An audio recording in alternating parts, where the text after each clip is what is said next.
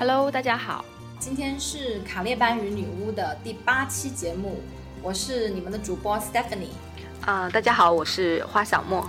嗯，今天我们的节目呢很有意思，嗯、抛开我们平时聊的宏大的政治经济背景，今天呢我们就来聊一聊女权主义者们的恋爱经。为什么会要聊这个题题目呢？是源于前段时间，其实我听了很多这方面的呃播客，然后就有人提到说，嗯，女权主义在呃谈恋爱的时候，其实遇到各种各样的困难，要么女权主义者可能呃由于三观不合无法沟通，就彻底选择独身的关系。要么有一些人呢，可能就会在亲密关系里面忍气吞声，因为他们可能很多所谓的激进的观点不能让他们的伴侣所信服，然后嗯，所以他们可能在关系里面会有多种多样的妥协。所以今天就想和小莫一起聊一下，呃，由我们这么多年的一些恋爱经历里面，来结合一下现在中国的普遍的这种婚恋观，然后包括女性会在这样的婚恋所谓的市场里面遇到的各种各样的问题，还有呃同性关系是否是更更女权主义的一种出路等等，我们都会在今天的节目里面聊到。嗯，首先可能、嗯呃想跟小莫先从我们自己的个人经历出发吧。我想问一下小莫，你在你在你在一段亲密关系里面，你最看重关系里的什么东西呢？嗯、你说目前现在吗？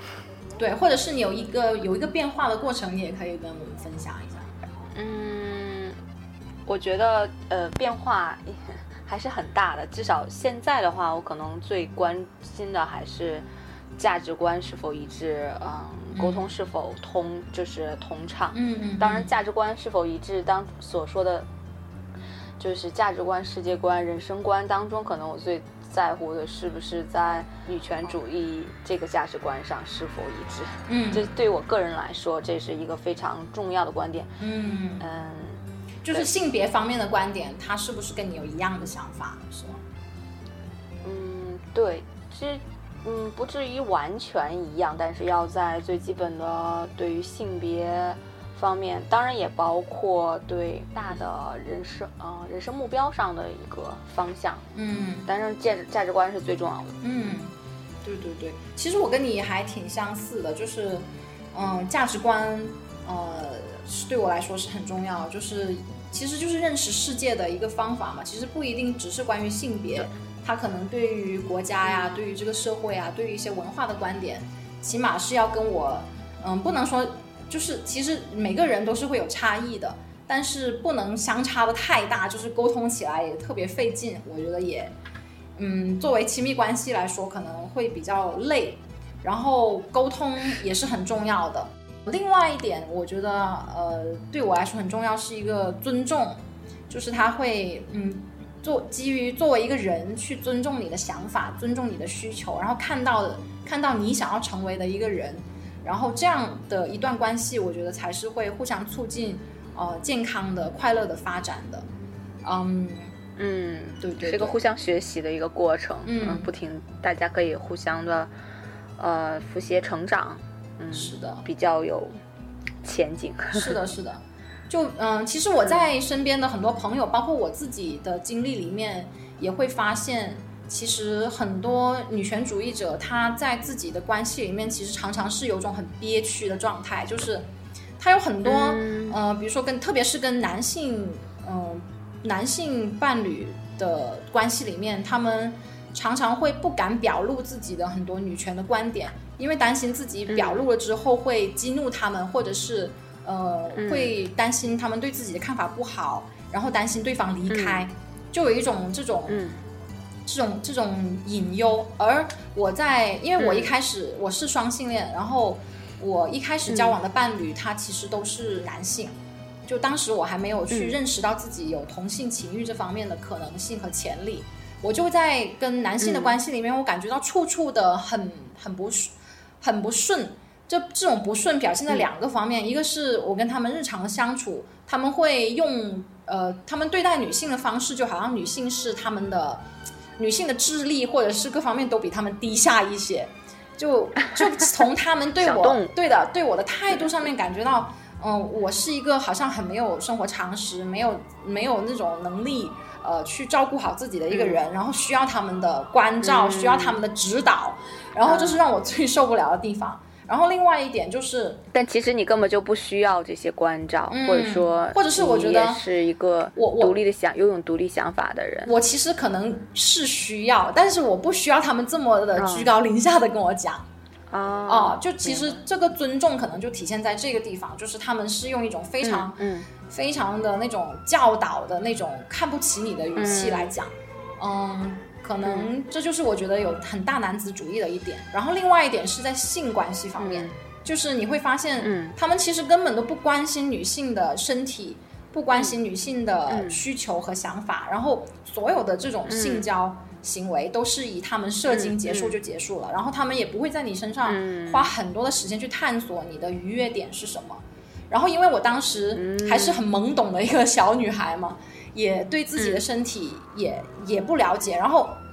我以前是非常被动的，就是。就是呃，嗯比如说发生性关系的时候，我也不会主动的要求他们一定要戴安全套。就如果对方他嗯他不戴安全套的话，我也会接受。就是我没有那种嗯。呃去反抗的那种，或者是去跟对方协商的勇气和能力。当时我并没有，并没有长出来。然后，而是在我后面，呃，我后面去做了性教育的培训师，然后我就呃跟别人讲嗯。这一些性教育、性安全啊、安全性行为啊等等这些，包括性愉悦，怎么样关照自己的身体的时候，我就会意识到说，哦，之前我的关系里面，我其实真的是一个非常被动、非常没有自信的一个、嗯。一个女孩子。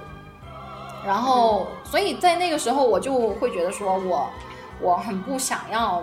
在这样的关系里面继续继续的进行。然后呢，当时我在嗯。就开始上大学了，然后我就开始读嗯。那个女权主义的理论，呃，我就发现了一个很、很吸引我的一个一个主义，叫做女同性恋女权主义。当时我就说，哇塞，所有的女人都聚集在一起，然后呢，她们互相爱慕对方，然后呃组成家庭结盟，然后对我来说，当时就觉得好有力量，因为这样的这个这个时候就能够跟男人彻底的区隔开来。就其实女同性恋女权主义是叫做分离女权主义嘛，就是它它其实是非常基于二元性别的，呃性别二元的这样的一个观点。但是对对于当时的我来说，在呃异性恋关系里面有过不好的经历的我来说，觉得是一个很有很、嗯很有前景的一个一个体验。呃，而而后面的确我、呃在大学的时候呃开始呃参加到同志运动、同志的社群里面，呃。有十年，长达十年的时间，我都是跟女人在一起的。嗯，我这十年的实践，其实我就让我又进一步的反思，其实说性别它不是决定这个这段关系是否平等的唯一的因素。因为后面我在我的好几段关系里面，我都经历过这种嗯控制，呃，包括亲密关系暴力，然后有一些很不好的一些体验，呃，因为因为对方他可能年龄比我大，或者是他在某一些方面比我有优势的时候，呃，很容易发生权力不平等和倾斜的这样的一个状态。所以后面我就意识到说，其实性别不是唯一的一个因素，然后我就会去考虑。其实我我这个时候我就会更加放开自己了，我就不会说，我不会呃赌气说我一定要跟女人在一起，因为跟女人在一起我才能够拥能够拥有更平等的关系。呃，虽然确实我一直认为市面上的呃以市面市面上有女权主义观点的男性的确是少之又少，嗯、这就是为什么我其实也没有发现有很多就是符合我的标准的男人，所以好像是不是女权主义者他的择偶标准，嗯、是不是有点高呀？对于我们来说，你觉得？唉，我觉得不是我们择偶标准高，嗯就是女权主义者择偶标准高，而是这个社这个可能男权的社会对于女权具有女权倾向的呃思想的呃，无论是哪个性别人，都是不友好的有关。我我们本本身就享有的。呃，就这样思想的人就是很在这少数当中，然后要想搞要要想相遇的话，嗯是很难的。确实，确实是的，因为其实，在一段亲密关系里面，我们现在就放开来讲，就是不管是在异性关系还是同性关系里面，其实我们可能都会呃遇到这样的问题。可能在同性关系里面，是那个更阴柔的女性，她可能会嗯经历这种性别化的权利不平等。呃，但是在普遍的关系里面，可能我们都要面对，比如说做家务呀，可能我们会考虑生育呀，因为女同女同性恋，呃，同性家庭现在也能生育嘛，嗯，但它是一个更另外的、更复杂的问题，呃，好，包括还有呃很多情感劳动等等。你觉得，呃，就是以你的经验来说，女权主义者在呃，或者是女人在一段关系里面会遇到什么样的问题？如果是还没有走进婚姻或者没有走进生育的话，我觉得如果，哦，我觉得情感劳动方面，可能女性在，比如说在照顾男人的情绪上，尤其到中国的倾向的话，就是照顾男人的面子上，以及比如说男性很很很容易，他比如情感是比较内敛的，可能不容易表达，嗯，那么女性可能需要付出更多，嗯，在情感劳动上。嗯嗯，无论是提供安慰也好，还是提供理解、宽容也好，对的。然后包括如果你结婚的话，可能你在整个家庭里面，女人都是处于那种维系家庭关系的一个很重要的一个角色，就是对，是的，对她可能呃妯娌之间的关系呀，然后她打点跟很多亲戚的关系，其实这都是很累人的，好像嗯，女人需要考虑更多这方面的关系性的东西。嗯，对人际关系，然后家庭与家庭之间的关系，嗯，但在于可能在呃男性的或者对于男性性的一些呃塑造上面，就会很忽视这些方面，或者说是轻蔑于轻蔑人际关系的这种叙述和啊怎么说理解的能力的要求吧，嗯，因为在他们可能。在男性性的一些男性气质，或者可能更讨论的更多的关系是社会性的一个关系。对，嗯，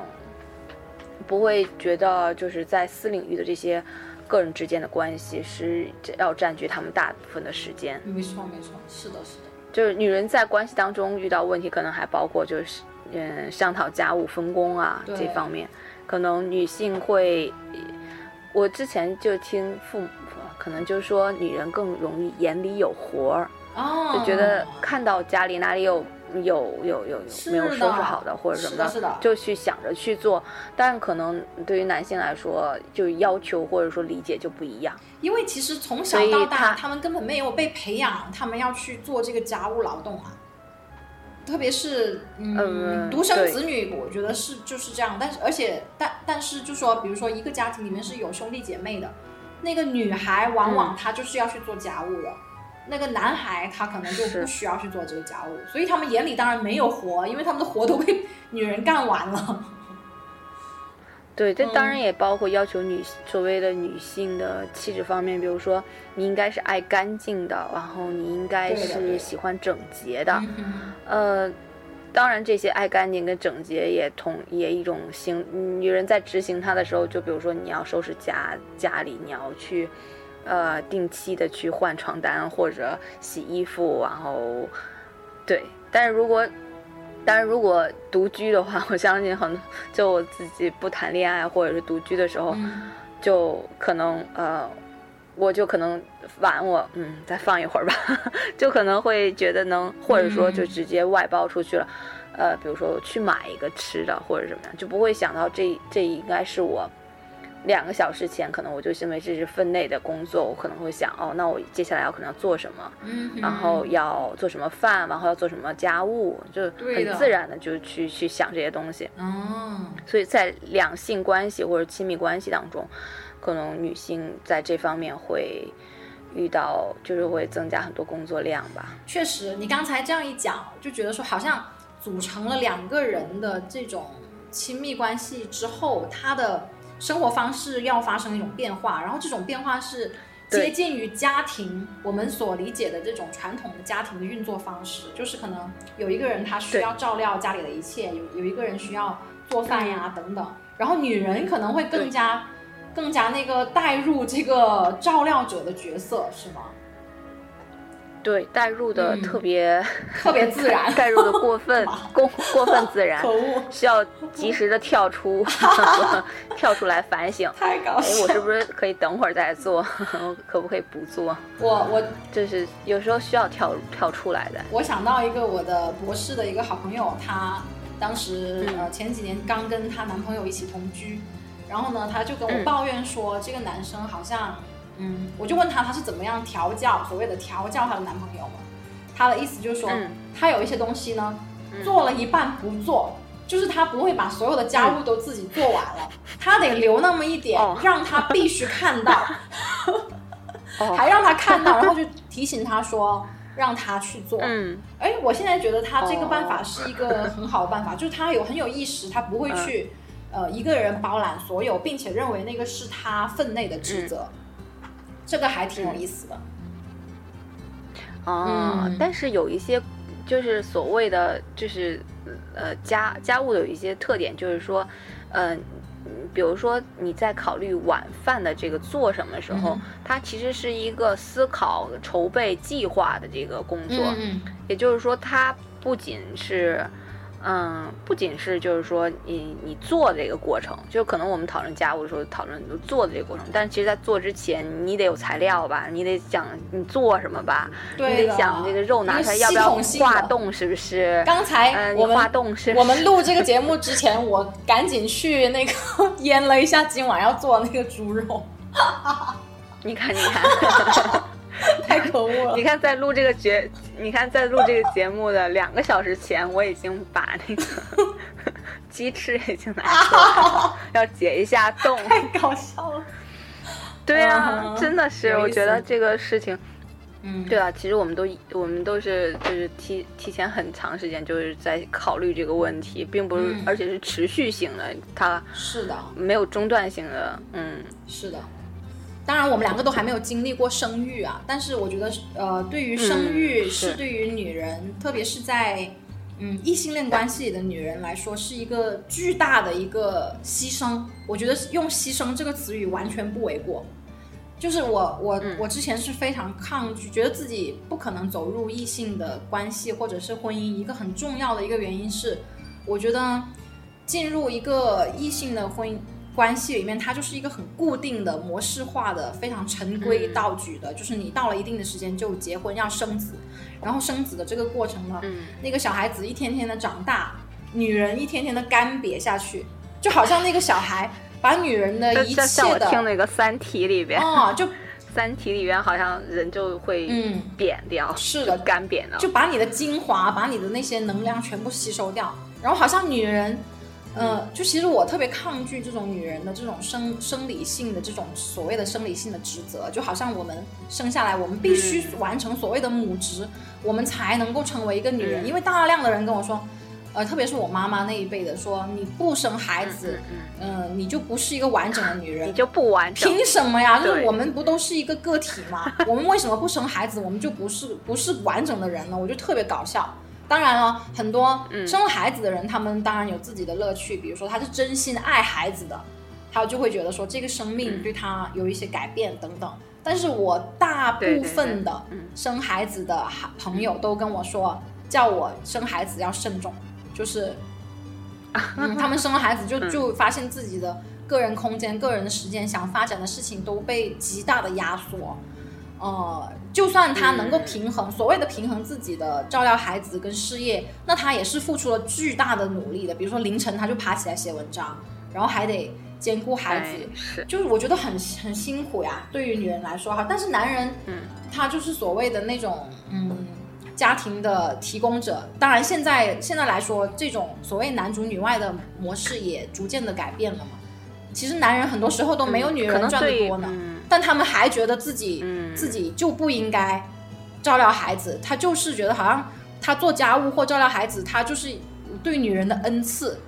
大家还会特别赞扬那个呃做一点家务、带一点小孩的那个父亲，好像原本他们没有没有责任一样对这个小孩。是因为在男性性的，就刚才我想，就是男性男性气质当中，或者说对于男性父职父亲职责方面的要求来说，更加就是说是一个提供经济经济来源，或者说很嘛，就是即便讲父爱，其实我我觉得还是很空洞的一个原因，就是基本上他还是提供一个经济来源，然后某一种在家庭当中的一个柱，就是一个顶。顶梁柱的那种感觉，嗯，如果你要说，就是说对于他们来说，可能具体到比如说孩子或者说婚姻改变能给他们带来什么意义，可能相对来说跟真的是跟女性来说又是不一样的一个意味。可能婚姻对于他们来说是一种社会地位或社会呃社会地位的一个变化啊。我在这个呃我在职场当中，因为我结婚可能更。值得被人信任，对的，或者说我有了孩子，对，对于他来说是这样子一个意义，或者说我有小孩意味着，呃，我要给他好的教育以及给他好的，比如说，呃，生活环境、成长环境。但对于女性来说，更就是会更加具体或切实，就是具体或者是体切身的 一个身体形态的都要变改变嘛？是的，是的，嗯。嗯，所以呃，理解婚姻，就刚才你提到的，对于对于婚姻家庭然后生育的一些反抗的那种心理，对于一些不能说是庸俗的观念吧，就是普通的这种中中国社会这种观念，对于女性的这种婚姻家庭生育的一种要求，我也是同样就是就有那种反抗的那种心态。嗯，呃，对，就是这个这种反抗。所以，因为反抗的太用力了，就是真正你要真正让我静下来思考，那婚姻家庭对于女权主义的婚姻家庭又意味着什么？我好像又想不明白。是从如果通过大宏观的政治经济学或者什么样的去思考，或者是什么，可能我们能得出一些大的答案。那对于自己个人生活来说呢？真正你在切实当中，你生活当中，你通过这样子又获得了什么呢？对对，我我现在依然是还是一个。未知的一个 未，觉得是一个未知的领域，没有想明白。可能就还是得具体到跟那个人的关系了，对吧？跟他的关系是否好，是否是一个滋养的一个关系，而不是一个互相消耗的一个关系。嗯，是的，是的。嗯，刚才刚才我们讨论这个，让我想起了，就我之前去呃做研究的一个机构的一个朋友。他有一天，他发微信问我，他说：“现在中国有没有那种，呃，那种女人婚前的培训班，告诉女人，在呃在婚前就告诉女人，你进入婚姻之后你会面对什么样的风险，包括财产的，包括呃孩子的，就是你生孩子之后还有一些离婚的风险，嗯等等。我我想了一下是没有嘛，然后他就说。”他其实非常想要呃做这样的事情，因为他觉得女人很多女人特呃所谓的看上去特别事业成功啊那种，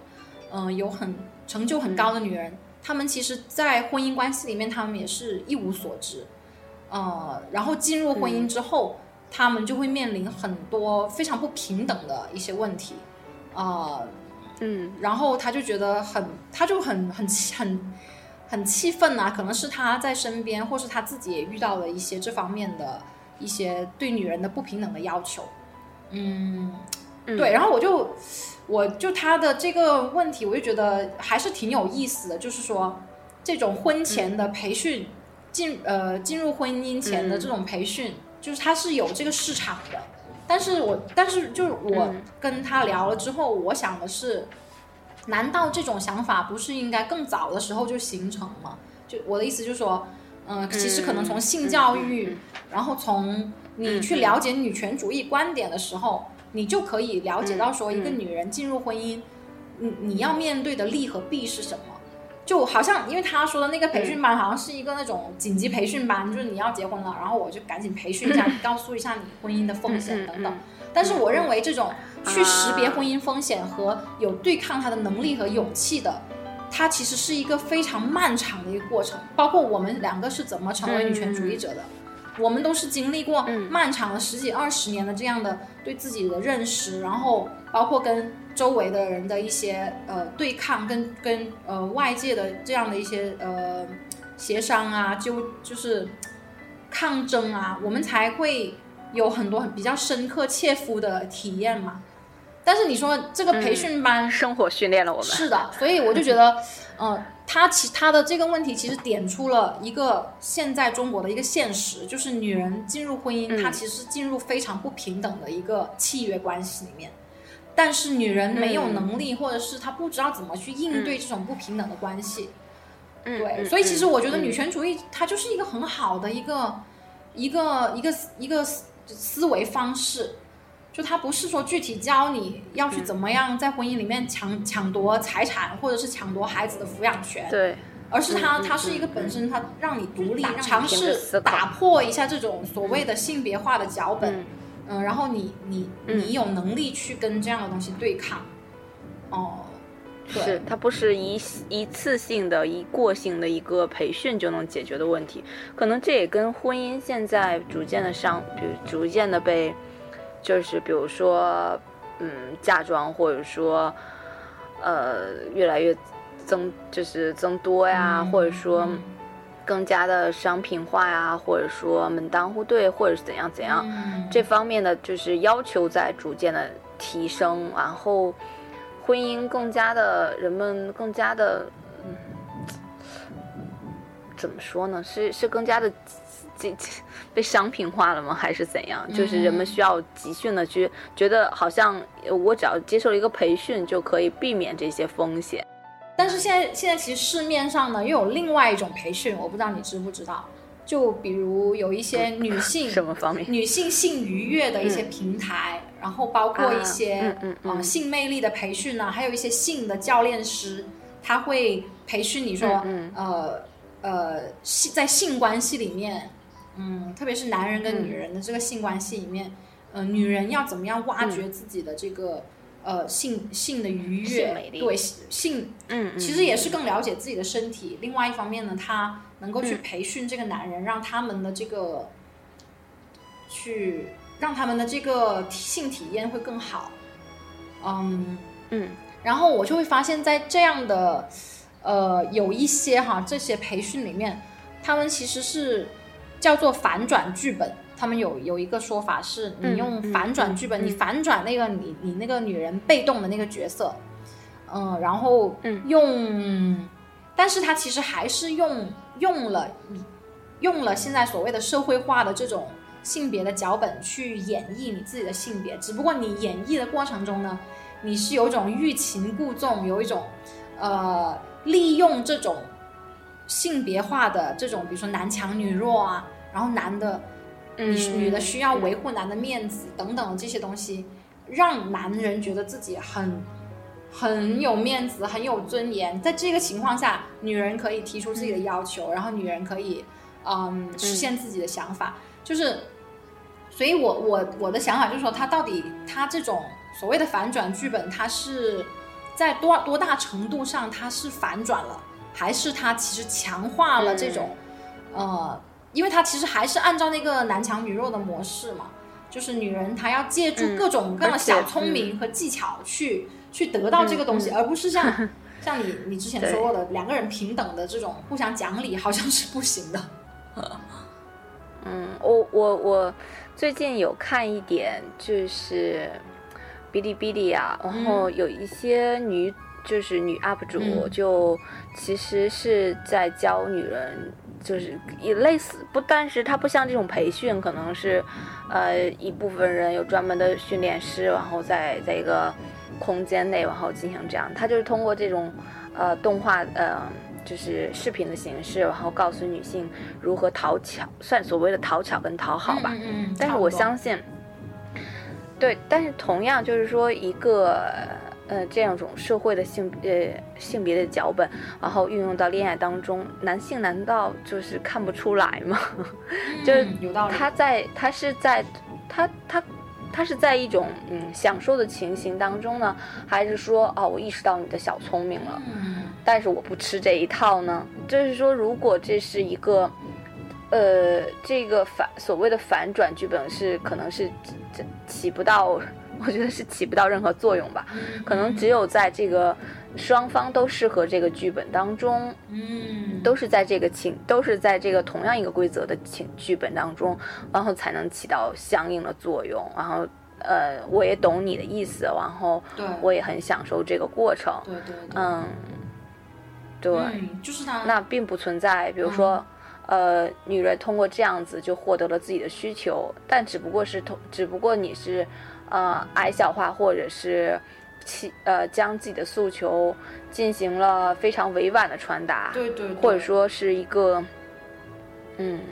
或者说是一个，就是幼小幼小化自己，动物化自己，婴儿化自己，我我不知道该怎么说，婴儿化自己。对，嗯，去传达这个就无法去，就是女性的去表达，或者说，呃，一个理解能力，如果像一个正常人，不是说正常人就，嗯，对吧？就说一个正常人的样子，难道不能就是是会无法理解这样子一个脚本的女性吗？就是她可她不不需要这样子，呃，去将自己扮扮演成一个呃幼。幼稚化的一个性格，难道就没有魅力吗？对的，对的。就我们不可以把它，我们不可以将一个嗯成熟性的女性展现给大家就一定就是要符合某一种呃审美标准，就然后向那那个方向那样方向去塑造。我觉得恰恰就是因为现在这个社会，它还是这种你刚你刚刚说的这种呃这种。标准的审美就是女人是小鸟依人的，然后男人他期待的女人的角色，他其实就是这样一个小鸟依人的，能够服从自己的角色。然后他不允许说女人她能够赚的钱比较多呀，超过他。当然现在有很多男新时代的男人，他他们的想法都是改变了，但是我觉得大部分的中中国的男人来说，他其实很难，嗯。允许说女人所谓的她的思想更独立，比她强，我觉得还是很挺困难的一个事情。所以这就是为什么这种脚本会更加流行一点，就大家会喜欢扮演弱者，然后赢得男人的这种喜欢，穿高鞋、抬高面子这样子。在日本也有很多这样子的教，不叫培训吧，也类似于培训，是或者是这样子的，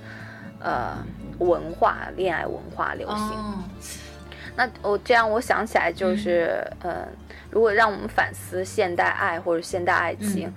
呃，我是，嗯，之前，嗯，可能大家也都知道有一本书叫《爱为什么痛》，去年还前年被翻译成了中文，我只看了前面两三章，然后，但但是非常吸引我的，他去讲就是在前现代的欧洲。呃，人们在婚恋当中更看重的是一个依据公共领域的道德，然后所呈现出来的个人的品格。就是说，呃，我在比如说我在婚恋当中，我可能更看重的是这个男性的一个呃品格，他是否正直，或者是。是否守贞在这方面，但是在当时的时代，可能男女之间对于外表的评价并不在意，而他们在意的是这种品格，或者说这种，而品格呢是一种内在收敛的东西，它不会因为外界的评价而改变。也就是说，可能在某种程度上，更好，呃，作为个人来说，可能更好的，呃，控制自己外界对自己的评价。尤其在恋爱上当中，那么现代的爱情当中呢，逐渐的就是说，呃，对于对于性自由，然后对于选择自由的一种强调。那么它其实，比如说，呃，婚姻啊，恋爱啊，它就很容易去跟，呃，商品、化妆这样子去相结合。也就是说，如果我我通过商品，哦，一件美丽的衣服，或者说更好的容呃。外貌，然后更好的妆容，然后就可以，呃，有呃更好的恋爱，或者吸引来更可吸引来富二代一类的。对于女性，就是女性在爱情当中，呃，扮演的这种呃角色是好的，在很好的就是跟商品呃商品文化、消费文化进行了一个融合。所以我觉得，嗯，而而这样子的，如果这样子内化的一个女性，她会，嗯，可能是呃，听的就是可能现在比如说美妆啊或者什么样这样子的东西去认为，只要改变外形，我就我会拥我就会拥有一切，嗯嗯嗯，我就会拥有好的爱情，对对对。我就，呃，就是看脸的可以看脸的社会，做出选择，现在是对，看脸的社会，嗯所以我觉得，当然我只看到这里，我就是发现了一个不同的，就是说女性对于掌握，单纯说女性掌握外人对自己的评价来说，嗯如果是别人评价你好看或者不好看，其实我在可能在前现代这个东西并不是重要你评价就能动摇这个女性对自己的一个呃内在的认识，嗯但是现在的话就不一样了。对如果外界认为你不漂亮，你立马就丧失掉了你，就婚你的价值婚，你在这个婚恋市场的价 价值值都比较低了，对吗？嗯，对你的价值就比较低，然后你就你就想方设法去，而相对来说，当然这些消费文化可能就是也是通通过这样子一个途径告诉你啊、你要是这样子的话，就是好嫁妆一类。对对对，那当然它是就是很会很有效的，就是促进女性就是说去消费啊，嗯然后我觉得它同时也会影响人们的恋爱观吧。对对对，嗯我同意。是的，那现在其实中国的这种所谓的这种呃婚恋市场、亲密关系里面，其实啊、嗯有一个特别特别所谓的现象级社会化的一个问题，就是这个剩女的问题。就是其实现在剩女还是在中国社会是一个非常贬义的一个词语，大众提到剩女，就剩下来的这一群人，可能他们嗯要求比较高，然后呃所谓的高学历，然后男人一般很难驾驭，然后这样的女人在这个市场里面其实是不被看好的，就是嗯，就像你刚刚说的，他其实他把所有的对于呃两性的东西都外在化了，就是他可能他的样貌、他的年龄等等。这些成为一个很重要的标准。这个时候，那嗯剩女她其实是非常没有优势的。然后用我们所谓女权主义的观点来说，对于那其实是非常不公平的一个事情。特而且这个“剩女”这个词语本身就是一个非常歧视性的一个词语，对吧？就是他嗯以一个标准，他以一个嗯是否走进婚恋的呃婚恋来作为一个评价标准。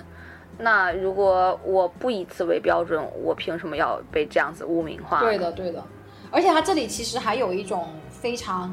呃强制性的异性恋思维，就好像这个世界上所有的男人、嗯女人都必须要进入所谓的异性恋的婚姻。就是好像女人，其实这里所谓的大龄剩女有很多拉拉呀，她们就是不要结婚，就不要进入你们的这个异性婚姻了。然后所谓的剩女，好像这个世界只有两种人，一个是待嫁的女人，一个是待娶的男人。嗯，也是非常狭隘的一个观点吧，我觉得。就现在大龄就是所谓的大龄剩女，之前是二十七岁，现在都感觉像一些婚恋的综艺节目，呃，邀请来的嘉宾都已经是非常感，在我来看就是低龄，嗯就刚满足了婚姻法的，哦可能是婚姻法的那个结婚年龄而已。是，当然，我现在觉得就是这种就是婚姻婚进入婚姻的低龄化，呃，这个问题可能说不定又要重现，是不是？嗯，就是大家对于这种婚恋的这种焦虑，然后买就是两代之间，父母与孩子之间这种蔓延是非常严重。嗯在我看来，很多女性都非常优秀，她不需要去就是上综艺节目，她可能。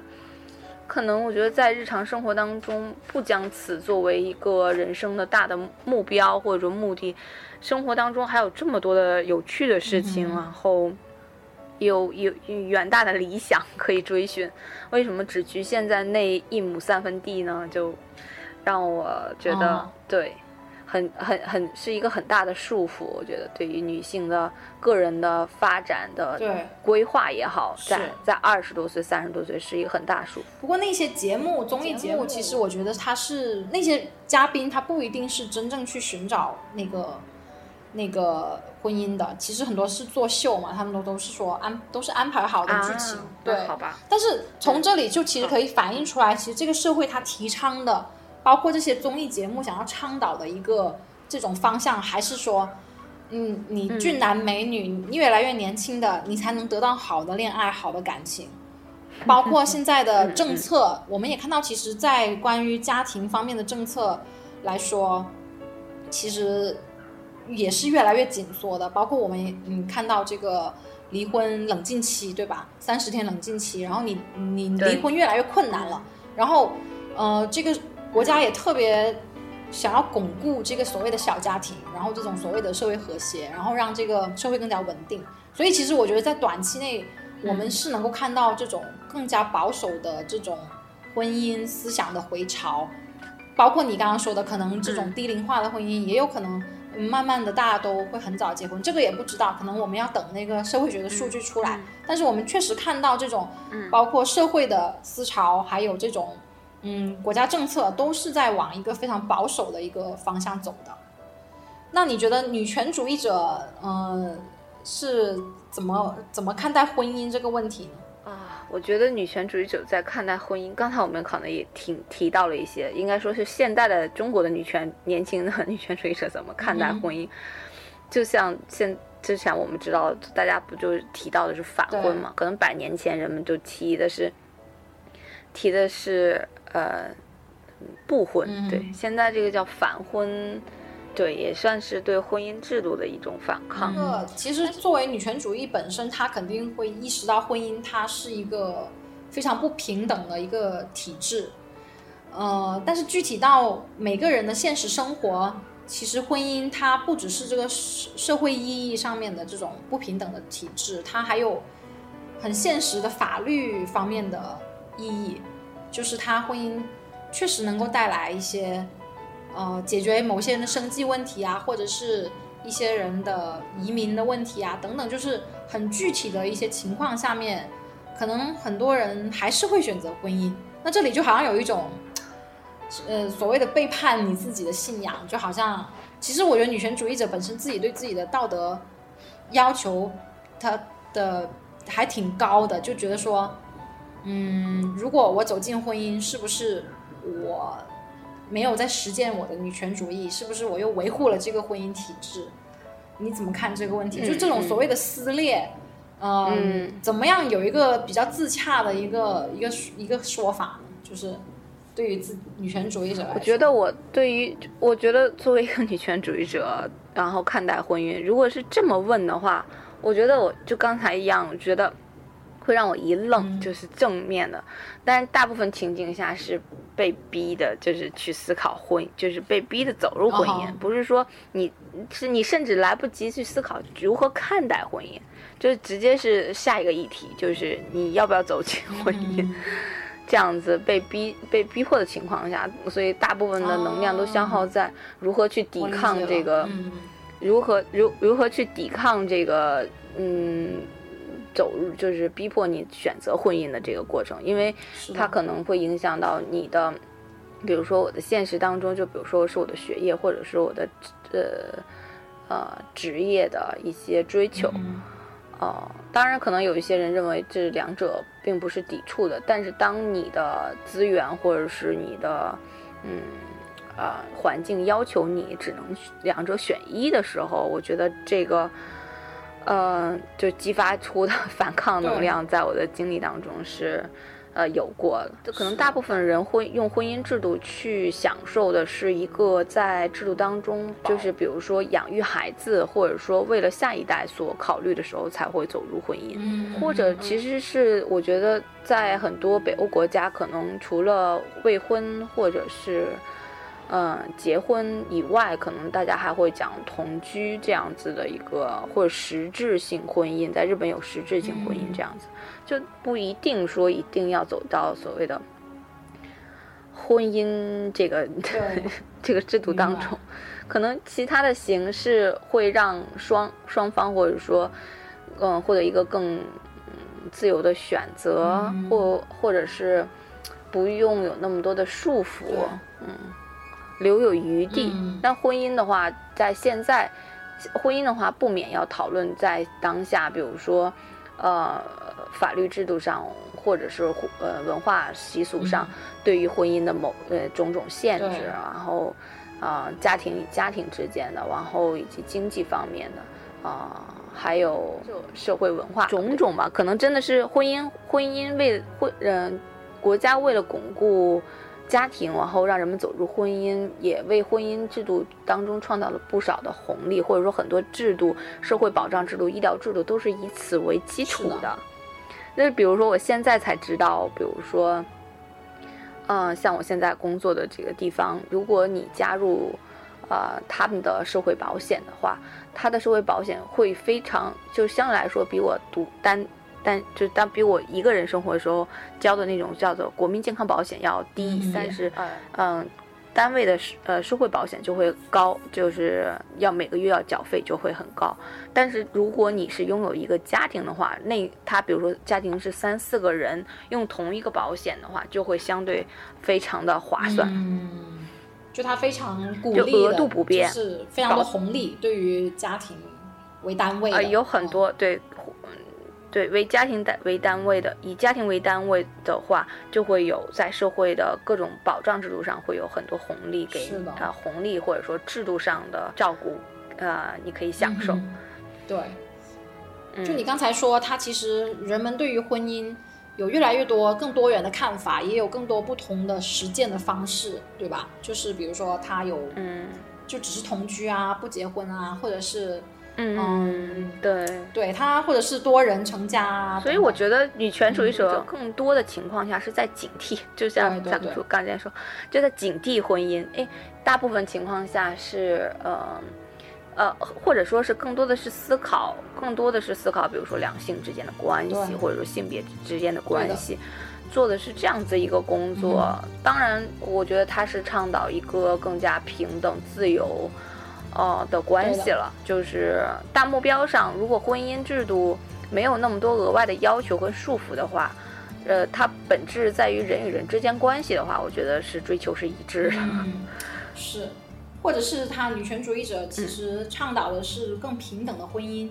就是比如说婚姻，像你刚刚说的两性关系，它怎么样在更平等的在婚姻里实践。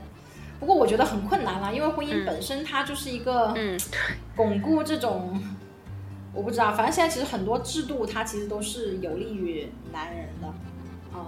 那这个就嗯是。是，我明白。是的，是的。好，这我觉得婚姻这个话题，我们还可以找一期可以好好的聊一下，包括恩格斯也写过那个嗯。呃家庭的起源什么的，也也可以好好聊一下。对对对。嗯，可能到了一个比较实操方面的一个层面了哈。刚才我们聊了很多我们的经历啊，嗯。然后分析，嗯。然后呃，我又呃，我的一个朋友他今天给我提了一个问题，他说，因为他知道我要录这个节目，他说，如嗯嗯。如果我们女人在关系里面要付出这么多的情感劳动的话，嗯、我们是不是应该不要花这么多时间投资在跟我们三，就是我呃不太能够理解我们这些想法的伴侣身上，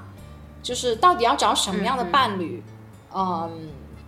才是对我们比较好的事情。但前提就是说，如果你找的他不是像我们这种所谓的女权主义者，或者是在性别领域工作的人，其实不管男性女性，其实对于性别都是有一定的成见的。那你要怎么去跟他们沟通他们所谓的成见？因为你沟通的过程中，你必然要花掉很多的时间精力，然后他们可能也会觉得很反感，最终可能就造成两败俱伤的一个一个一个情境。那这个问题就是说，应不应该花时间在那些人身上，还是我们就应该在自己的所谓的同温层找伴侣呢？但据我所知，同温层找伴侣的人也不少，但是也好，就是也、嗯也不一定都能够呃很好的走下去吧，就是反正也有各种问题。长久以来也思考过这个问题，这也是为什么很长久以来也没有找男朋友的 原因。你你需要花很长的时间进行这样沟通，所以我就，嗯、以前思考过，如果我要找，一定要找，可能在价值观在对于女权的认同上基本的共识的。嗯嗯，因为男，毕竟在现在的这种男权社会当中，呃呃，作为一个享有既得利益的群体，男性男性可能更愿意跟女性主义者保持一定的距离，也就是说，他们大部分的人可能对于对此还是呃指就是男性可能指指点点。那如果是跟可能相相处来说，而且我们可能在社会工作当中、生活学习当中，也遇到会大部分时间遇到的可能是对于女权主义并不友好的男性。那我们是不是应该给他们更多时间呢？我觉得，如果是一个作为呃想要改造这个社会、对这个社会要起到呃更富有责任心的女权主义者来说的话，可能我们自然会愿意给他们更多的就是成长时间，给他们更多的。呃，机会，那么我们也可能很比较作为一个倡导者，并嗯都比较相对来说都是比较有耐心的。我有个朋友就说，就是说，他说如果男一个男性遇到你，他就应该感激你，因为你可以给他带来免费的这种启蒙。那那那其实，嗯，如果是一个。愿意学习，我相信，如果是对方也是愿意学习，或者说，呃，不愿意原地踏步的话，嗯，会在一定程度上去愿意进行这方面的沟通。如果在关系当中的话，嗯，不可避免的是，这个沟通你需要花费很多的时间跟情感劳动在其中。是的，嗯，其实如果对方他是愿意学习、愿意沟通，其实我觉得。呃，作为女权主义者是非常愿意付出的。当像你刚才说的，因为这个沟通本身它是两个人了解对方、增进感情，呃的一个很好的方式。然后，呃，如果对方他的态度是足够开放，而不是觉得说哦，你其实攻击了他的某一些男人的呃自尊啊，或者是一些他固有的一些观点，然后他就不听你的，嗯，不去倾听你的观点，那我觉得这是这个关系是没法成立的，因为。你们之间它不是一个互相流通的一个一个关系嘛？他没有听你的，然后你一味的输出，那其实两个人是不在同一个平台上。如果对方他是足够，嗯嗯，尊重你，足够啊，像刚才说的，他愿意去沟通，其实这些问题我觉得都不是问题，因为每一个人都是不一样的。就是我们今天讲的课话题可能是真基于基于性别来讲的，因为女权主义者更多的观点是关于性别和权利。等等的这些观点，那我们可能还有跟伴侣还有其他很多方面的不一样啊。但那些东西其实也不是说不能沟通的，对不对？就所以其实两个人只要有心愿意沟通，我觉得还是可以的。嗯，只不过就是如果那个人如果不愿意的话，那很累啊，那真的是特别的累。我我是奉劝，如果有听咱们节目是有男性的话，我是奉劝就是说。嗯，男性呢，就是如果你掌握更多的嗯关于性别，尤其是女权方面的知识呢，我相信会对于你的哦婚姻生活或者婚恋生活是有非常大的帮助的。就像刚才我们提到的，它是在我们在铺网沟通的这个路上会做呃会有嗯怎么说，就是女权主义者就是或者说具有这样沟通的这种技巧的话，呃。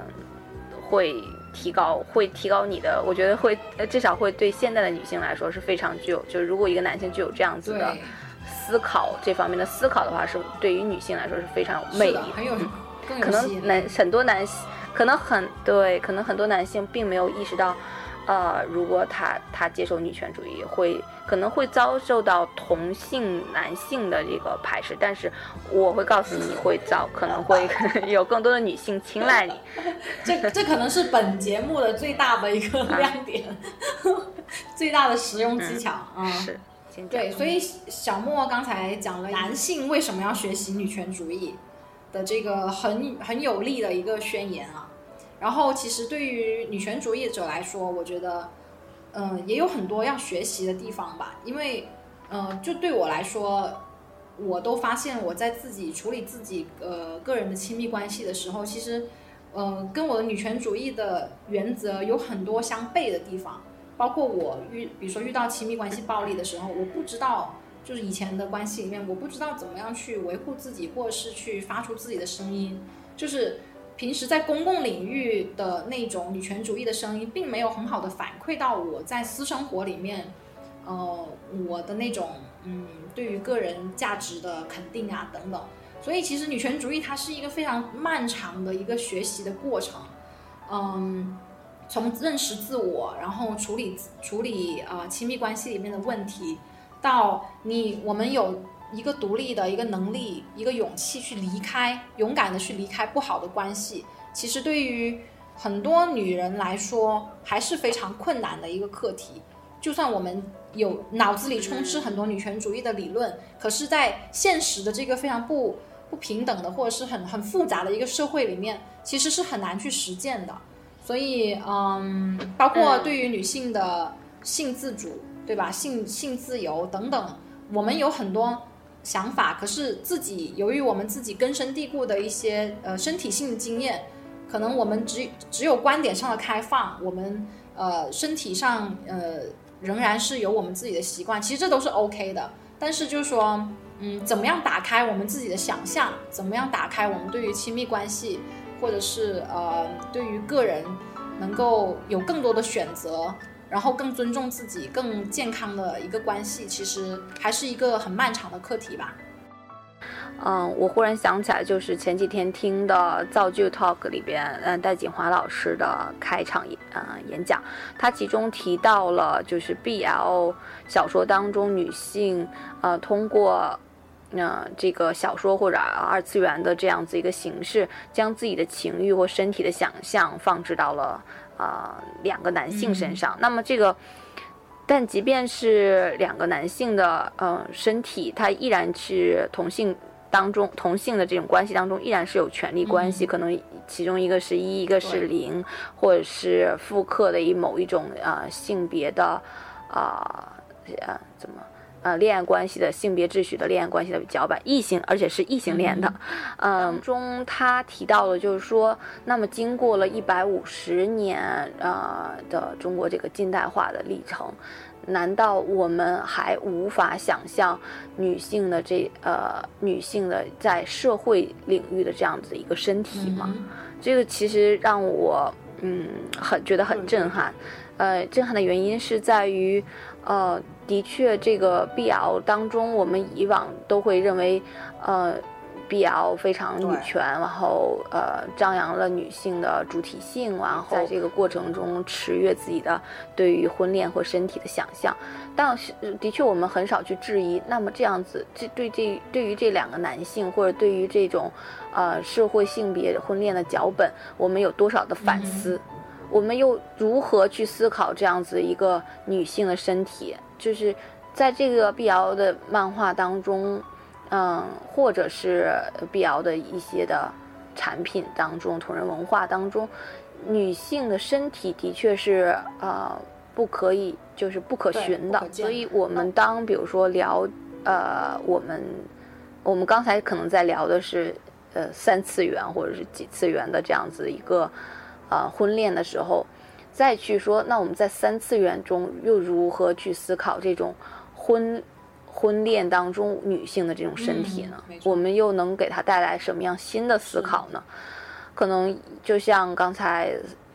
嗯，Stephanie 提到了，我嗯，实践跟我们学的理论之间的距离，实践的是多么困难，然后，但是有，但是他又不断的给我们勇气。比如说离开不好的关系，然后或者给我们智慧去处理，呃，更好的处理亲密关系。所以我觉得这种思考的过程，或者说学习女权给我们的意义就在于此吧。就嗯，虽然它离实践有一定距，有一还有一些距离，还需要我们努力，但是它不断的给我们带来的，嗯，带来的思考或带来的行动，是我们，呃。不断的生活过程当中的一个积极的源泉，其实就是感觉今天讲了这么多，其实还是最后落脚点还是在我们基于现实的这样一个探索，然后能不能更加开放我们的想象力，嗯，就是包括想象我们的性别关系能够有怎么样的变化，想象婚姻可以怎么样超越婚姻去去处理关系，然后想象说我们在实践中能够怎么样践行。呃，更好的践行女权主义，然后想象男人，呃，我可以怎么样成为更好的女权主义同盟？对吧？这都是我呃一个想象力的扩大。对，对是的，好，那我们嗯，希望我们的同盟越来，越多希望我。们同盟越来越多。